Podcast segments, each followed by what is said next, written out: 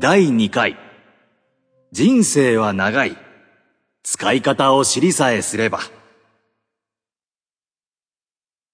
イシューのように見える問題が100あったとしても今本当に答えを出すべき問題は2、3しかない。その中で今の段階で答えを出す手段がある問題はさらにその半数程度だ。つまり、今本当に答えを出すべき問題であり、かつ答えを出せる問題、イコール、イシューは、僕らが問題だと思う対象全体の1%ほどに過ぎない。イシューから始めよう。73ページより。そもそも、どんな問題意識からこの本を？自分としては、宗教書のようなつもりで書いたんですよね。ほう。マッキンゼーにいた時って、僕、ずっとアタカ教の教祖みたいな感じでして。教祖？いや、そう言ったら偉そうに聞こえるかもしれないんですけど、もちろんそんな宗教はありませんし、拝まれてもいません。あでも、本を読めばその意味がわかります。つまり、この場合はこうしなさいという教えが書かれてますもんね。この本には好き勝手なことを書きました。藤原信也さんのメメントモリじゃありませんけど、言いたいことだけを延々書くという。だから体型がそれほど意識されてないんですね。そうかもしれないです。はい。逆に言えば、全く嘘はない。アリゾナ州のセドナというネイティブアメリカンの聖地で拾ってきた石があるんですけど、それを握りしめながら書いたんです。おっしゃるように、絶対嘘だけは書かないようにって。石に誓って。嘘を書いたら絶対にバレちゃいますから。それだけはやるまいと。その思いは伝わってきましたよ。それはよかった。もちろん、できる限りわかりやすく読んでもらおうという意図も同時に感じたんですけど、それ以上に、あたかさんの思いを感じたんです。そうですか。僕自身の経験からすると、そういう思いの入ったものを書くときって、背景に巨大な苛立ちみたいなものがあるんです。苛立ち。それは、あったかもしれません。何に対する？僕の場合は、無駄な時間を過ごすことでしょうか。おう。不毛な時間を積み重ねてきたこと。これまでの人生で？ええ。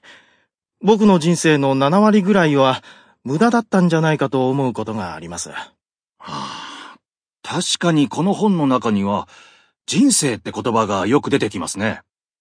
人生はとても長いというのが僕の持論なんですけれど。長い。正しい使い方を知ればですが。なるほど。ただ、その正しい使い方を知るまでに、えらく長い時間がかかってしまって。そうだったんですか。僕の無駄な経験をどこかに書き残しておかなければと思って、この本ができたんです。